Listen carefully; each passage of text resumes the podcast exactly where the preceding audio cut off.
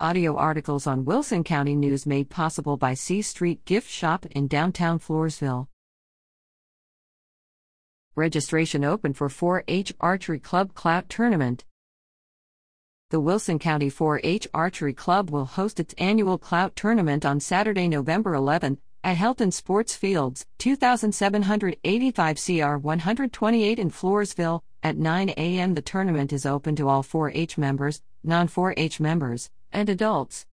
Bow categories include bare bow, long and recurve, compound aided, recurve, and NASP. Participants must be in 3rd through 5th grades, juniors, 6th through 8th grades, intermediate, 9th through 12th, senior, and adults.